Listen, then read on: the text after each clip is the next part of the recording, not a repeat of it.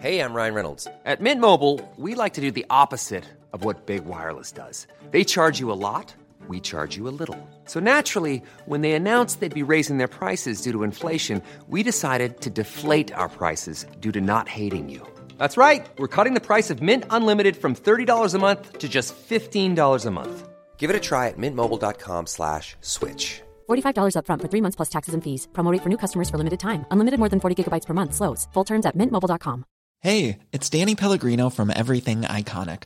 Ready to upgrade your style game without blowing your budget? Check out Quince. They've got all the good stuff shirts and polos, activewear, and fine leather goods, all at 50 to 80% less than other high end brands. And the best part? They're all about safe, ethical, and responsible manufacturing.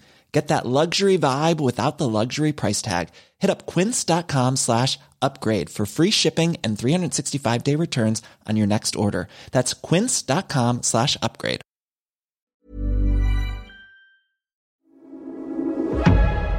Du lyssnar på GVS ljudböcker.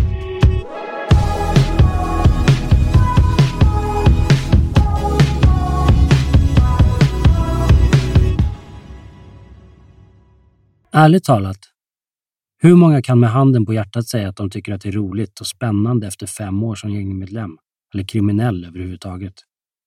Och hur många kan se sig själva i spegeln och säga att jag är en bra människa som står för allt jag har gjort och sagt? Orden ovan kommer från Branko Banic.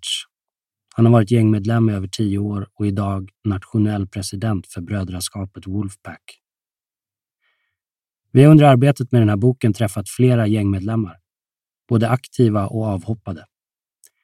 Några av dem tar stor plats i reportaget och vi följer dem från barndom till vuxenliv. Andra förekommer mer i periferin, men deras berättelser är också av stor vikt. Poliser, flickvänner, journalister, barndomskamrater och alla andra som av någon anledning haft med gängmedlemmarna, antingen som människor eller som en del av ett fenomen att göra, har också intervjuats. Intervjuerna har kompletterats med artiklar, förundersökningsmaterial, polisens telefonavlyssningar och privata brev. Allt för att se till att det som står i den här boken är en så nära beskrivning av verkligheten som möjligt. Vi tror på personliga berättelser som ett sätt att bättre förstå vår omvärld. Men målet har hela tiden varit att lära känna personerna ur flera perspektiv och se händelserna ur olika synvinklar. Vi har gått miste om intervjuer på grund av mord, skottlossningar och gripande men också på grund av rädsla för liknande händelser. Boken har bytt skepnad flera gånger och projektet har växt och krympt åt olika håll i takt med att intervjupersonerna tillkommit och försvunnit. Gängmedlem är ingen översiktlig kartläggning. Det är inte heller en enskild individs beskrivning av sitt liv. Det är en skildring av några människors väg in i gänglivet och av samhället runt omkring dem. Från mitten av 90-talet fram till mitten av 00-talet noterade polisen en explosionsartad ökning av gängen och myndigheterna vidtog de första åtgärderna för att försöka hantera situationen. Journalister började bygga upp interna databaser för att kunna hålla reda på de utpekade medlemmarna och allmänheten fick genom medierapporteringen stifta bekantskap med namn som Brödraskapet och Bandidos. Det var också då Aje, Danne, Magnus, Patrik, Branko och många av de andra personerna i den här boken blev gängmedlemmar. Det här är en berättelse om dem och hur de hamnade i gängen. Men det är också en berättelse om Göteborg och om Sverige och om en verklighet som få kommer nära. Geir W. Staxet och Niklas Malmborg, Stockholm, januari 2012. Del 1 frihet. The real leader has no need to lead. He is content to point the way. Henry Miller, The Wisdom of the Heart. Aje stod i sin cell och tittade på sakerna som vakten just hade lagt fram på bordet. Längst till vänster låg kläderna han hade haft på sig när han greps. Kalsongerna var löjligt prydligt vikta. De oknutna gympaskorna bredvid såg dammiga ut. De hade legat i något av Ystadanstaltens förråd i snart ett år nu, så det kanske inte var så konstigt. Aje mindes hur polisernas MP5 hade tryckt mot huden när de tvingade honom upp ur sängen den där kalla vinterdagen för drygt 14 månader sedan. Hur januarisnön hade smält mot huden på väg ut till polisbilen. Egentligen hade det varit nästan lika skönt att bli gripen då som det var nu, att bara ha några minuter kvar till muck och frihet. Tankarna passerar snabbt förbi de gamla känslorna och vidare ut över taggtråden som omgav fängelset. Nu jävlar. Inga fler missar. Inga nya idioter som fuckar upp allt, tänkte han. Nu ska han bara lita på sig själv och sina närmaste. Till höger på bordet låg de plagg som han hade tagit med sig till anstalten från sina permissioner. Nyinköpta replay-jeans, fräscha strumpor och kalsonger, ett par skinande vita Adidas-skor, en t-shirt och en stor svart hoodie. Känslan när han metodiskt började byta ut de bleka trasorna han hade på kroppen mot de nya kläderna var svår att jämföra med något annat. Att ta av sig kriminalvårdens kläder för sista gången. För det här skulle bli sista gången. Det hade han bestämt sig för. Det var bara som att lämna ett fängelse. Som att vakna ur en tom svart dvala. Som att bli sig själv igen. Han klev ur tofflorna, slängde strumporna på golvet och fortsatte med byxor, linne och kalsonger tills han stod helt naken i cellen. Det enda han behöll på sig var sin Rolex-klocka och guldkedja. Han sparkade undan klädhögen på golvet och började sätta på sig kläderna som låg på bordet. Skorna, byxorna, till och med kalsongerna luktar revansch. Han rättade till hoodien, lät axlarna rulla två gånger medan han lutade nacken bakåt. Det knakade i lederna. En stelhet som släppte. Det knackade på celldörren igen. Han tog påsen med sina personliga tillhörigheter i den ena handen och vinterjackan som förmodligen redan skulle vara för varm i den andra. Sen gick han ut ur cellen. Kriminalvårdarna väntade tålmodigt medan han gick varvet genom avdelningen och delade ut handslag, kramar och ett par små presenter. Emilio fick högen med träningstidningar, Alexander en bunt porrtidningar och PO tog tacksamt emot hans Playstation. Det hade funnits en del bra killar där inne. Men det här var farväl. Nere hos centralvakten hämtade han de sista sakerna. Förutom en mängd beslagtagna brev och vykort som aldrig hade nått fram var det ytterligare en del kläder, skor och framförallt en rejäl diamantring som han brydde sig om. Slutligen räknade vakten upp de egna medel som Maja hade sparat ihop på anstalten. Ett par tusen i kontanter gled fram under glasluckan framför honom och han stoppade dem i fickan. Han ögnade igenom listan över alla saker som anstaltspersonalen hade haft hand om och signerade pappret med en slarvig kråka. Han slängde sopsäcken med kläder, brev och fotografier över axeln och tog emot tågbiljetten som kriminalvården hade bekostat för att han skulle kunna ta sig hem till Göteborg. Han gav vakten på andra sidan pansarglaset ett självsäkert leende. Inombords växte lyckoruset med varje hjärtslag. Okej, sa han. Då drar jag då. Marshimlen var ljust blå och luften krispig. Aje drog ett djupt andetag och började gå mot utgången. På vägen mot grindarna plockade han upp sin tågbiljett, vek den två gånger och rev den demonstrativt i bitar som han lät vinden strö ut över gårdsplanen. På andra sidan stängslet såg han två bildörrar som öppnades. Bröderna från X-team hämtade alltid vid muck. Hej brorsan, det var länge sedan, ropade Damien och log sitt välbekanta flin när deras blickar möttes genom gallret. Aje log också, men väntade tills grindarna hade surrat klart och han hade kommit ut innan han svarade. Ge mig en kram, sa han bara och ställde ner den svarta säcken på marken. De kramade om varandra. Det kändes bra att se sin vän igen. Även om de hade träffats på permissionerna mot slutet av straffet så hade Aje verkligen saknat Damien på insidan. Sen kom Hassan fram. Aje slog upp armarna och tog emot sin kamrat. Känner det, det var inte igår, skrattade han. Nej, det var det fan inte. Hassan lyfte upp sopsäcken och slängde den i bakluckan medan Damien hoppade tillbaka in i baksätet. Aje krånglade sig in i passagerarsätet, drog tag i den lilla spaken till höger om sätet och tryckte tillbaka stolen så långt det gick. Fan, det har hänt saker med den när jag har varit borta, sa han. Damien nickade genom backspegeln. Samtidigt satte sig Hassan bakom ratten och vred om nyckeln. Käka, sa han och tittade på sin nymuckade vän. Ja, svarade jag och skrattade lite. Ja, för fan. Vad är närmast? McDonalds? Ja, kör på. Hassan la i växeln och de spann ut på vägen. Aje lutade sig tillbaka och tog ett djupt andetag, men på något sätt hade han redan slutat njuta av friheten. Han var med i spelet igen. Det var dags att ta tag i saker. Prio nummer ett var att ordna pengar. Han gick igenom de säkra inkomstkällorna som väntar på honom där hemma. Jaha, sa han högt. Vad är Hisham då? Är han ute eller? Hisham var skyldig honom nästan hundratusen. Det var en bra start. Damien hade koll. Ja, han är hemma. Kommer inte vara något problem, hördes från baksätet. Aje log. Okej. Okay. Mattsson då? Nej, han är fortfarande i Thailand, men han ska komma hem i slutet av månaden, sa Damien.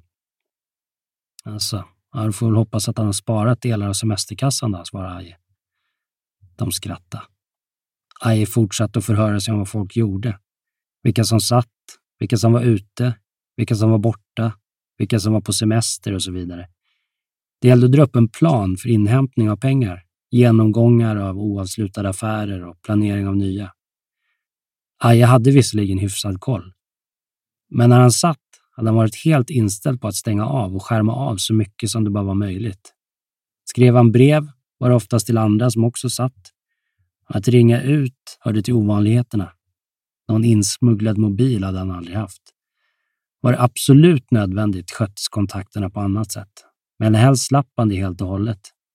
Därför var det viktigt att gå igenom de här sakerna ordentligt nu. Så att han visste var han skulle börja när han väl kom till Göteborg igen. Nytt kapitel. Det var den 18 mars 2004. Bara någon vecka tidigare hade GTs ledarsida utnämnt Göteborg till våldets huvudstad. Gängkrigens grova våld med skottlossningar, dödsskjutningar och sprängdåd hade blivit en del av vardagen, skrev tidningen. I ett och ett halvt års tid hade den mest uppmärksammade konflikten i media tillskrivits de två gängen Bandidos X-Team och Original Gangsters. Enligt de senaste rubrikerna rådde det nu fullt krig mellan de två grupperingarna. Redan en månad senare skulle dock samma medier berätta att gängen slutit fred. Nytt kapitel. Efter lunchen var det dags att rulla vidare. Men först skulle Hassan fylla på tanken. Aje och Damien lämnade bil och telefoner och gick bort till mackens toalett. Jaha, när skaffade du den där då? sa Aje och nickade mot Damiens hals. Där hängde en tjock guldkedja. Aje hade sett den direkt när de möttes utanför anstalten och blev genast nyfiken. Nu gick han fram och synade den ordentligt. Damien log. Ja, du gillar den va? skrattade han. Fan, den är tung ju. Bra pris här. Ja, riktigt bra. Jag ska berätta. Okej, okay. ah, ja. Det var bara meningslöst att försöka dölja hur otålig han var. Aje ville komma igång direkt. Det fanns ingen anledning att vänta. Han tittade på sin vän och fick en finurlig blick tillbaka. Nu är det på riktigt. Inga fler fuck-ups. Du måste tänka större, sa Aje när de hade kommit in till pissoarerna. Jag har ett möte nästa vecka, svarade Jamie. Frank, du vet. Aje drog sig till minnes. Den luffan, vad gör du med honom? Han var måttligt imponerad. Frank var visserligen rätt smart, men Aje hade alltid tyckt att han kändes falsk. Damien såg sig omkring och gjorde lite diskret ett välbekant tecken för att markera vad det rörde sig om. Men vi tar det senare, sa han snabbt. Aje skrattade. Egentligen hade han ingen lust att vänta hela vägen upp till Göteborg med att prata, men tills vidare nöjde han sig med vetskapen om att något var på gång. Okej, okay. ja men för fan, det låter ju intressant, sa han och tittade nyfiket på sin vän som log tillbaka. It's good to be back. Snart satt de i bilen igen. Aje tittade ut genom fönstret på landskapet som flög förbi utanför. Tunna moln hade börjat flyta in över dem och de vita ljuset skar i ögonen. Men det var dagsljus som bländade honom och han gillade det. Aje kunde inte hålla sig ifrån att fortsätta prata med Damien om Frank vid stoppen på väg norrut. Det hade tydligen börjat med ett möte om olika leveranser österifrån. Från körkort, sprit och cigaretter till bilar och, vilket Aje redan listat ut, guld. Av någon anledning hade Frank varit med på mötet och av någon anledning hade affärerna gått över till att handla även om andra saker. Och när de passerar Lindome studsar Ajes tankar mellan nya affärer och alla praktiska saker som måste lösas först. Vart ska vi då? Hassan tittar frågande på Aje som snabbt rensar huvudet. Pantbanken, svarar han. Det var alltid en bra start. Guldkedjan gav 60 000 i handen på pantbanken vid Drottninggatan. Personalen hade känt igen Aje trots att det gått över ett år sedan, sedan han sist var där. Han var utan tvivel en av deras flitigaste besökare och hade inte några planer på att låta det gå så lång tid igen till nästa gång. Så fort han hade kommit igång skulle han komma tillbaka och hämta sin kedja igen. Med en mindre grundkassa var han i alla fall med i matchen och kunde leva igen. Nästa stopp var Jägergatan och Ajes lägenhet. Han och Damien vinkade av Hassan och gick trapporna upp till tredje våningen. Fan, vem tror du har gått här flera gånger, Aje? Du eller jag? Det måste vara du.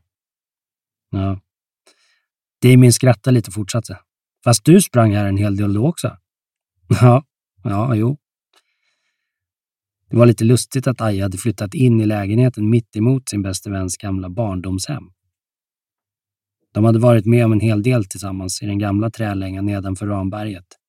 Men när han öppnade dörren och klev in i lägenheten kände Aje knappast någon nostalgi. Snarare panik. Det kändes lite sunkigt. Instängt. De minnen som han nu förknippade med den här platsen var i princip uteslutande dåliga. Droger, tjafs och fester följt av oändliga ångestveckor på soffan.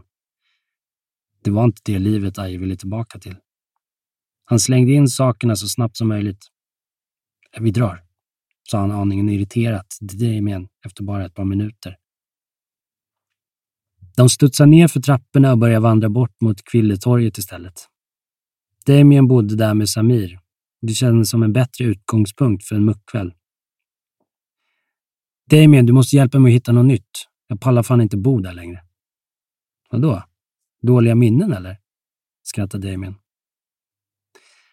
Hade någon annan sagt det hade det förmodligen flugit en näve genom luften, men istället smittade Damiens avväpnade skratt av sig på Aje. Men han menade vad han sa. Det var dags att lägga in nya växlar nu. Flytten till Jägargatan vid millennieskiftet fyra år tidigare hade mest handlat om att hamna nära Kville och hans egna affärscentrum. Det var här klubben hängde. Här man festade och knöt kontakter.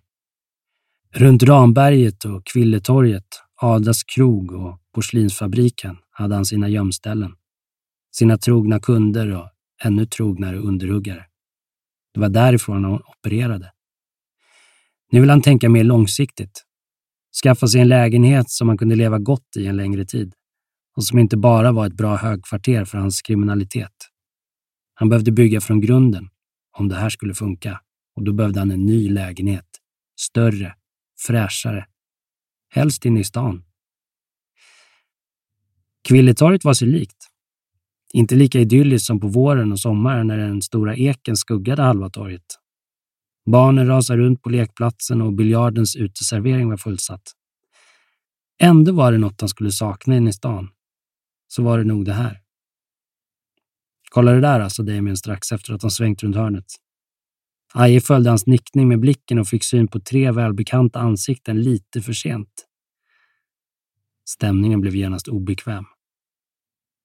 De tillhörde olika läger nu. Nej men tjenare, fan vad kul att se er. Aje hanterade situationen som han alltid hade gjort när det blev konstig stämning på grund av gängtillhörigheter och lojalitetsband hit och dit. Han blev överdrivet entusiastisk. De kunde stå där alla fem och vara stela, men han tänkte fan inte låtsas om det. Tjena grabbar! Hallå? Eh, läget? Bra själv då? Du vet. Orden kändes urvattnade men studsade uthålligt runt mellan männen. Handskakningar och kramar delades ut lika pliktskyldigt som samtalet sedan avslutades utan att något egentligen hade sagts. Det kändes konstigt, tyckte Aje. Willy, en av de tre, och Aje hade varit väldigt nära varandra en gång i tiden. De hade känt varandra sedan tidiga tonåren, haft mycket roligt ihop och gjort bra affärer tillsammans i många år därefter. De hade till och med haft en hund tillsammans.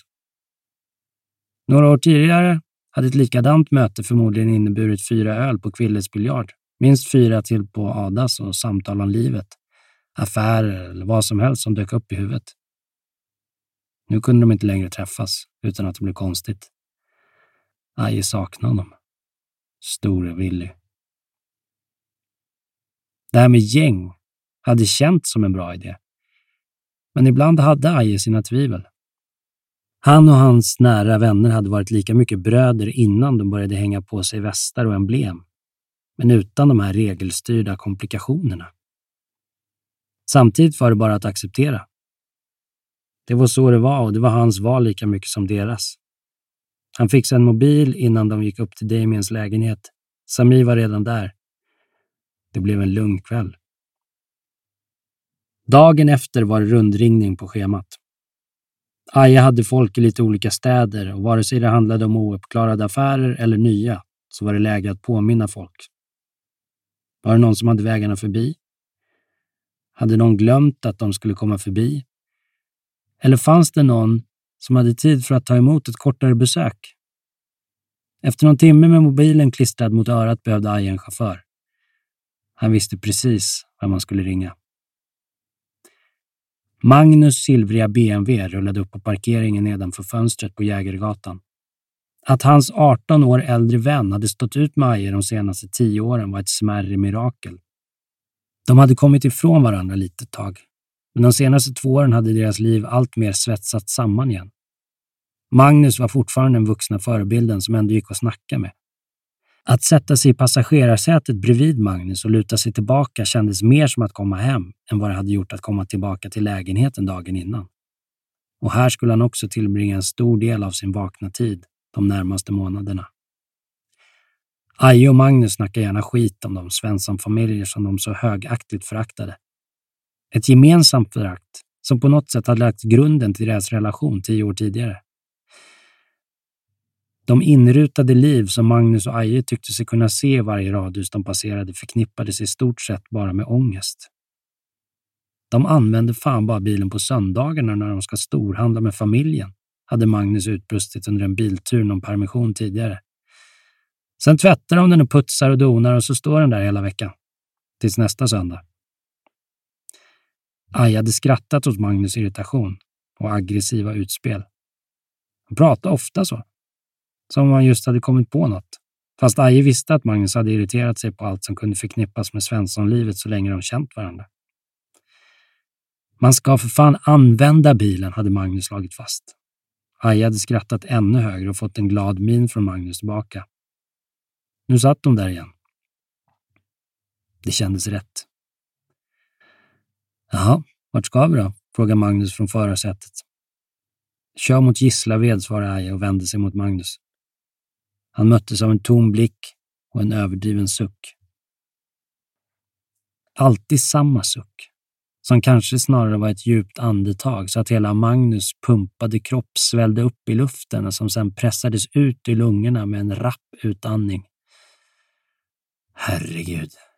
Gislaved. Vad fan ska vi... Man ska använda bilen, Magnus, påminde Aje sin vän och skratta. Ja, ja, men då drar vi fan förbi Krille först, sa Magnus och startade motorn. Krille jobbar på Volvo och hade företagskort. Ett kort som inte bara täckte hans egna resekostnader utan dessutom försåg Magnus och Aje med bensin till deras otaliga bilresor. Periodvis besöktes han i princip dagligen av den silvriga BMWn.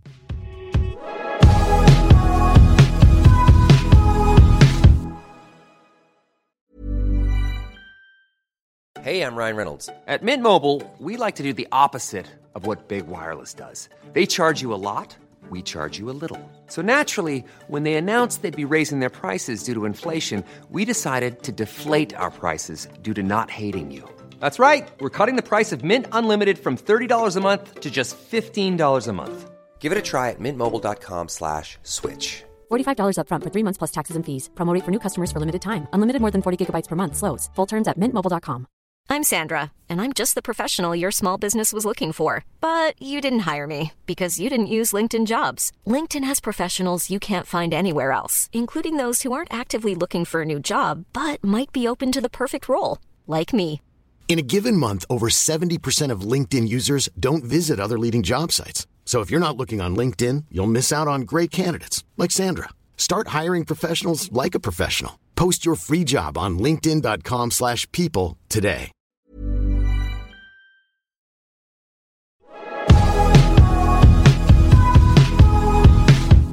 Nytt kapitel. Det var två mer eller mindre slumpmässiga möten som gjorde att Daniel Sundström, eller Danne som han kallades, för andra gången i sitt liv skulle hänga på sig en väst.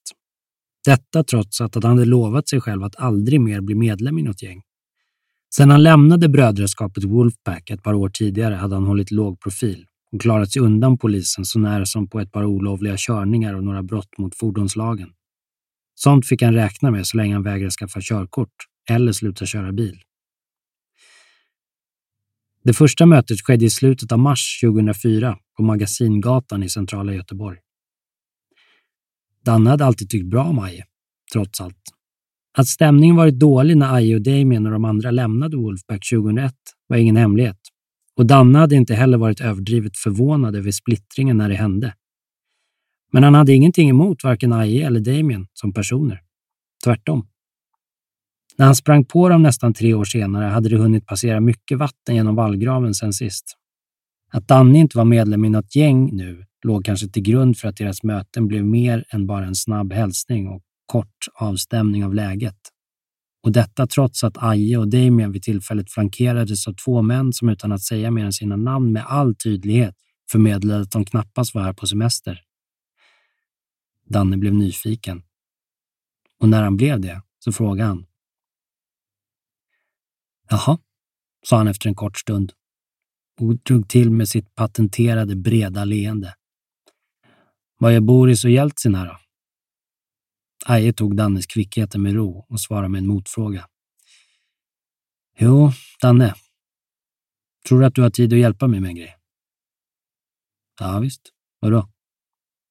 Nej, jag har lite körigt nu och det är en sak som jag tror att du skulle kunna göra för att underlätta lite, förklarade Aje.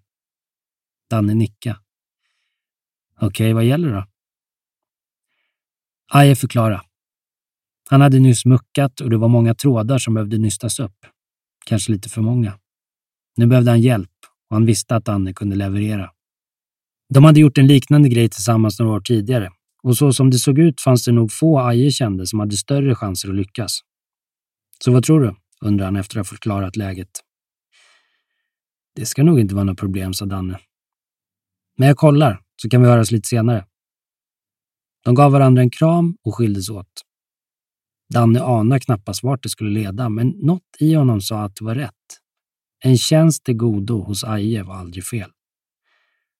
Han hoppade in i sin gula Audi S4 och plockade fram telefonen medan han drog iväg ut mot hissingen. Det andra mötet ägde rum i slutet av april utanför Göteborgs tingsrätt. Danne hade precis parkerat sin Audi vid Gustav Adolfs torg och var på väg bort till Femmans köpcentrum när han hörde Ajes röst eka över gatorna. Danne! Han vände sig om. Aje stod och vinkade borta vid Dannes bil. Bredvid stod Damien och Flina. Tjena grabbar, är det bra eller? Aje rapporterade att det verkar som att Danne hade gjort ett bra jobb och att alla skulle vara nöjda så länge allt avslutades som planerat. Danne var inte förvånad. Det hade känts bra, men det var skönt att få det bekräftat också. De snackade lite med Damien, smög runt och spanade in i Dannes bil. Ska vi dra ett bängjag eller, Damien? skrattade Danne och fick ett brett leende till svar. Dan hade kört ifrån polisen hundratals gånger och få uppskattade att sitta i passagerarsätet lika mycket som Damien. Ja, det var länge sedan, sa Damien och kikade ner på bilens registreringsskylt. Den var svart. Eller rättare sagt, det satt ingen skylt där överhuvudtaget. Vad är det här då? Har du ingen registreringsskylt?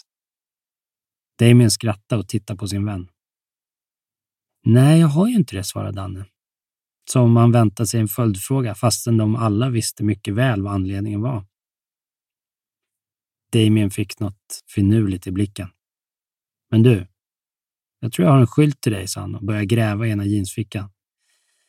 Jaha, skrattade Danne och tittade lite frågande på Aje som bara garvade han också. Skratten eskalerade när Damien drog upp ett rödgult klistermärke ur fickan och böjde sig ner för att sätta fast det på registreringsskyltens plats. X-Teams rödgula emblem med svart bakgrund passade onekligen bra på den gula bilen. Så där någonting, utbrast Damien när märket satt fast. Danne skrattade gillande åt Damiens tilltag.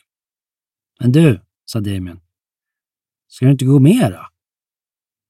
Danne fortsatte skratta, men hans vänner var plötsligt sansade och Damien verkade inte alls ha skämtat. Ja, sa Aje. Ska du inte gå med? Danne hade lekt med tanken.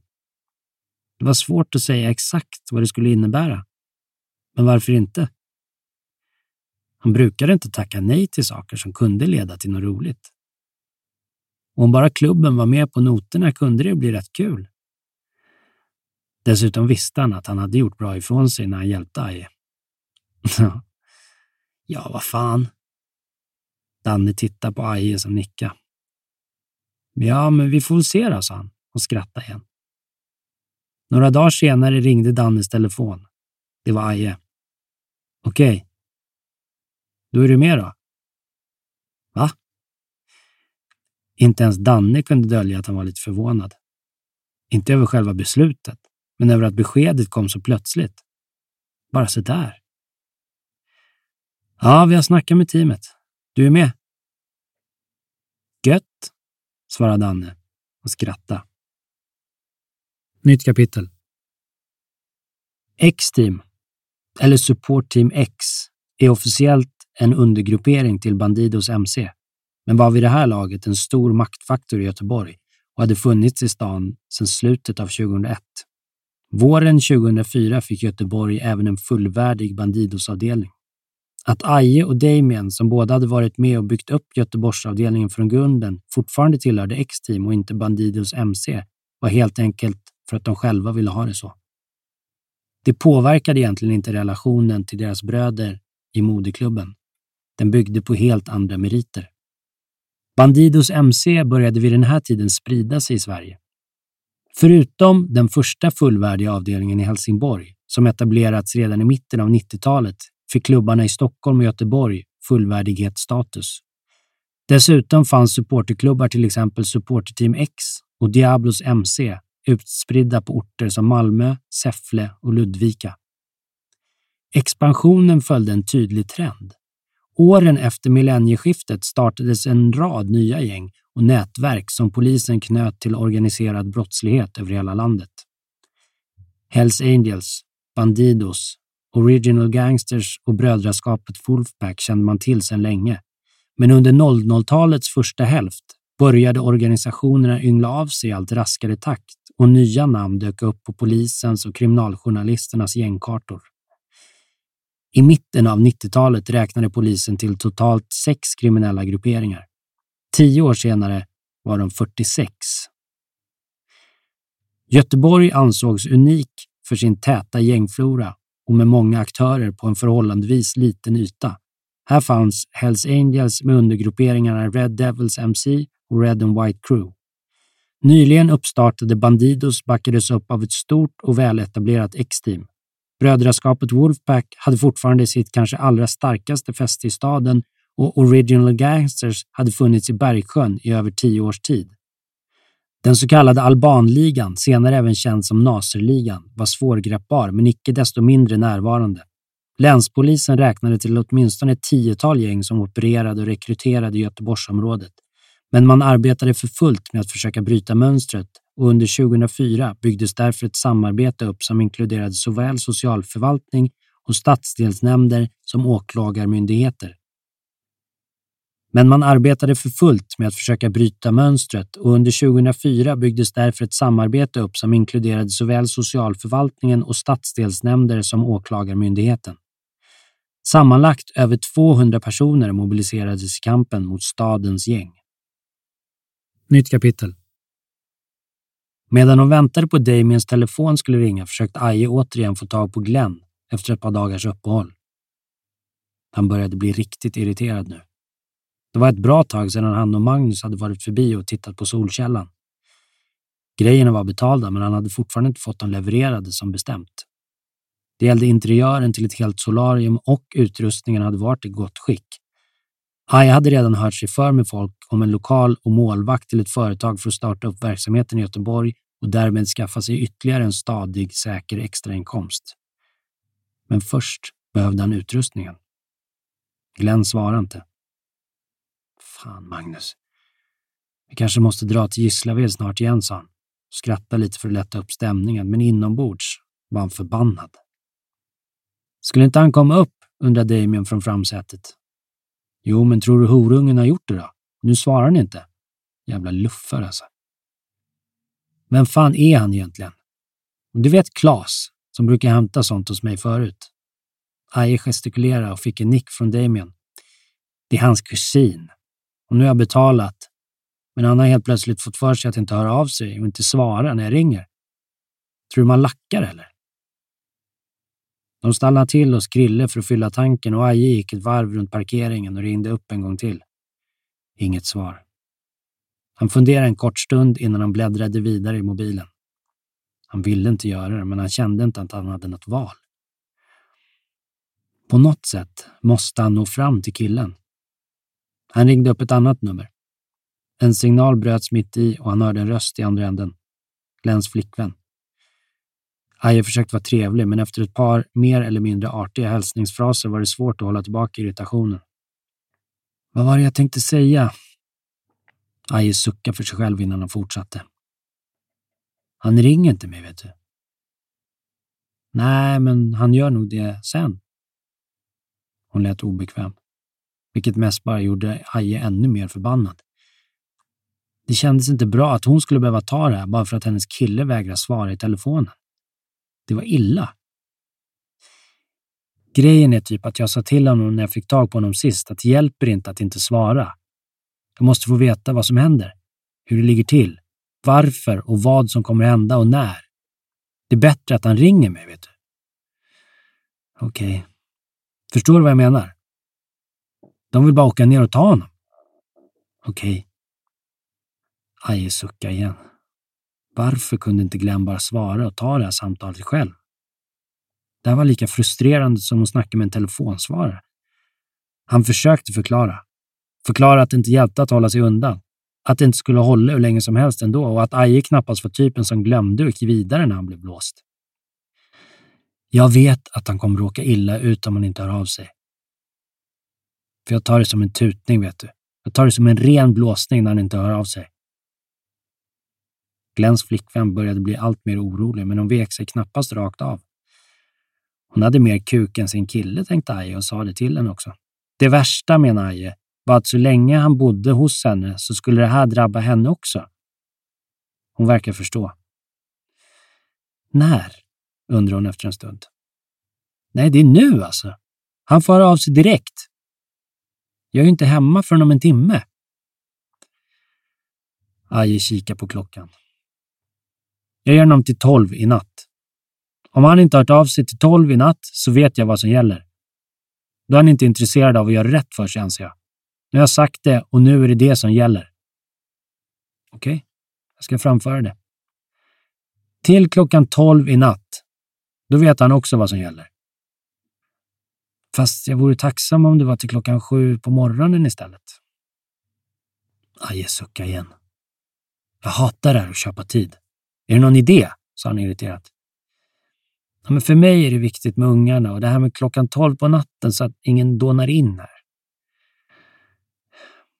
De hade barn. Aja hade skärmat av för att slippa tänka på sånt. Han kände sig som ett monster. Men huvudsaken var att hon hade förstått vilka risker hennes kille faktiskt tog. Okej, okay, sa han. Men jag väntar på svar från dig då. Kan du hjälpa till att lösa det här innan klockan sju så visst. Hon lovade att försöka och Aje avslutade samtalet med viss förhoppningar om att det faktiskt skulle gå vägen. Det var helt klart på tiden att något gick hans väg. Imorgon var det en massa saker som skulle klaffa och jaga Glenn låg egentligen långt ner på prioriteringslistan.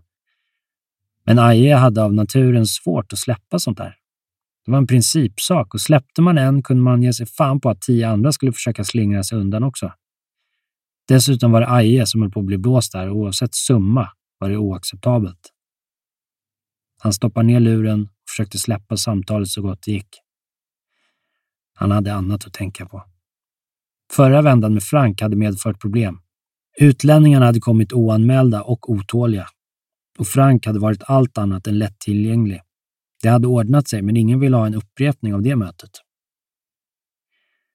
Sen hade Aje, Damien och Frank setts över en hamburgare och pratat. Allt hade sett bra ut. Allt borde fungera smidigt. Men återigen svarade inte Frank i telefonen.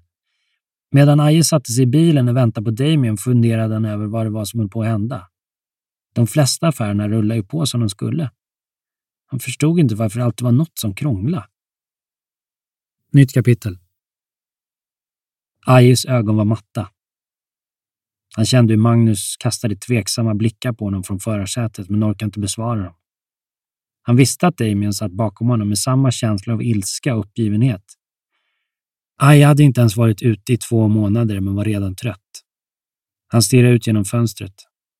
Det vibrerade i fickan och en välbekant signal bröt tystnaden. Stämningen i bilen förändrades kvickt. Inte lättnad kanske, men en viss förväntan i alla fall. Aje drog upp luren i byxfickan och tittade på skärmen. En diskret suck var allt som behövdes för att döda alla eventuella förhoppningar hos medpassagerarna. Hallå? Hej. Nej, ingenting, jag är strax på väg hem här. Jag är på väg hem? Jag vet om det. Jag är inte ute för skojs skull precis. Ja. Hej. En suck till och tystnaden bredde ut sig igen. Magnus saktade in lite och Aje såg deras fordon speglas i de mörka fönstren på en skåpbil framför dem. Han var trött. Varför kunde inte folk sköta sig för? Den här stressen tog kål på honom. Snart skulle han i alla fall vara hemma och imorgon skulle det förhoppningsvis komma goda nyheter från annat håll. Bara hålla ut ett litet tag till. Han kände Magnus blick igen. Höll sin egen fäst på bilen framför för att slippa möta den. Bilen framför. Stressen hade gjort honom avtrubbad. Han såg hur de svarta bakdörrarna på skåpbilen framför honom slog upp. Poliserna välde ut, skottsäkra västar och mörka hjälmar, MP5 riktade mot deras huvuden från första millisekunden. Skrikandes. Stilla! Rör er inte, annars skjuter vi! Och så hände allting en gång till. Göteborgspiketen kunde sitt jobb när det gällde att bunta ihop farliga brottslingar. Det var till och med Aje tvungen att göra. Dem. Det tog bara sekunder innan han, Magnus och Damien låg med ansiktet i asfalten omringade av poliser. Bilen de nyss suttit i rullade fortfarande när handklovarna låstes bakom deras ryggar. Aje hörde den slog emot skåpbilen och stanna. Tankarna snurrade likadant i allas huvuden. Vad handlar det här om? Vad visste polisen? Vad var de misstänkta för? Var det något gammalt eller något nytt? De förstod allihop att det var allvarligt. På den punkten talade polisinsatsen sitt tydliga språk. Men mer än så kunde de inte veta. Aje hörde insatschefen styra sina underordnade poliser i bakgrunden medan någon visiterade honom. Han undrade om polisen visste att han hade flyttat veckan innan och att alla hans saker låg i en lägenhet knappt hundra meter därifrån. Förmodligen inte, tänkte han. Förhoppningsvis inte. Aje, Damien och Magnus lämnar platsen i varsin polisbil. Ungefär samtidigt utspelar sig liknande scenarier på två andra ställen i och strax utanför Göteborg. Också i Danmark och Litauen greps människor med koppling till vännerna i den silverlackerade BMWn. Även om alla inblandade ännu inte kände till exakt hur eller ens att deras aktiviteter faktiskt hängde ihop. Ovissheten var värst. Aje befann sig i ett mentalt vakuum nu gällde det bara att vara så kall som möjligt. Inom tre dygn skulle han antingen släppas eller begäras häktad. Var han inte tillbaka på gatan efter en eventuell häktesförhandling skulle han åtminstone få veta vad det handlade om. Aje la sig ner på madrassen i fyllecellen på Skånegatan. Han var där igen. Aje kunde inte tro att det var sant. Han slöt ögonen och försökte somna. 20 minuter i fyra samma natt väcktes han ur en suddig, sömnlös dvala. Förhör. Du delges misstanke om grovt narkotikabrott, meddelar förhörsledaren. Jaha, tänkte Aje. Det var visserligen något att gå efter. Men vilket grovt narkotikabrott? Han suckade. Jag vill ringa min advokat. Hans Gastadius, sa han bestämt. Du får ringa en jouradvokat om du vill. Jag vill ringa Hans Gastadius, upprepa Aje kallt. Det kan du inte göra. Det är mitt i natten. Det kan jag visst det, avbröt han irriterat. Det var Ajes framtid det handlade om. Det var hans val om han ville störa någons nattsömn eller inte. Han förstod inte hur någon kunde ifrågasätta det. Och efter en kort övertalning fick han som han ville. Nästan. Aje tilläts inte själv prata med sin advokat, men förhörsledaren lyfte motvilligt luren och slog numret. Klockan närmade sig fyra på morgonen när Hans Gastadius svarade. Han var van vid att få samtal vid obekväma tider. Det var en del av jobbet som brottsmålsadvokat. Fanns det utrymme gick hans klienters sista samtal innan ett gripande inte helt sällan till honom. Någon gång hördes till och med sirener i bakgrunden. Att bli uppringd av en förhörsledare strax efter ett gripande var således inte något ovanligt. Hans Gastadius fick höra att Anders Berntsson, som han var väl bekant med sedan tidigare, hade hämtats till förhör och att han troligen skulle komma att anhållas. Han samlade sina tankar. Det var natt mellan fredag och lördag. Hälsa Aje att jag hör av mig till honom på måndag, om han är kvar då, sa Hans. Telefonsamtalet blev kort. Efter att åter ha upprepat sitt förnekande till anklagelserna fick Haje därefter återvända till sin cell. På tisdag morgon satte sig Aje och advokat Hans Gastadius ner mitt emot utredningsledaren, åklagaren och domaren i en domstolslokal på Göteborgs polishus. Aje häktades, mot sitt nekande på sannolika skäl misstänkt för grovt narkotikabrott. Imagine the softest sheets you've ever felt. Now imagine them getting even softer over time. That's what you'll feel with Bowl and Branch's organic cotton sheets. In a recent customer survey, 96% replied that Bowl and Branch sheets get softer with every wash. Start getting your best night's sleep in these sheets that get softer and softer for years to come. Try their sheets with a 30-night guarantee. Plus, get 15% off your first order at bowlandbranch.com. Code BUTTERY. Exclusions apply. See site for details. Even when we're on a budget, we still deserve nice things. Quince is a place to scoop up stunning high-end goods for 50 to 80% less than similar brands. They have buttery soft cashmere sweaters starting at $50, luxurious Italian leather bags, and so much more. Plus, Quince only works with factories that use safe, ethical, and responsible manufacturing. Get the high-end goods you'll love without the high price tag with Quince. Go to quince.com/style for free shipping and 365-day returns.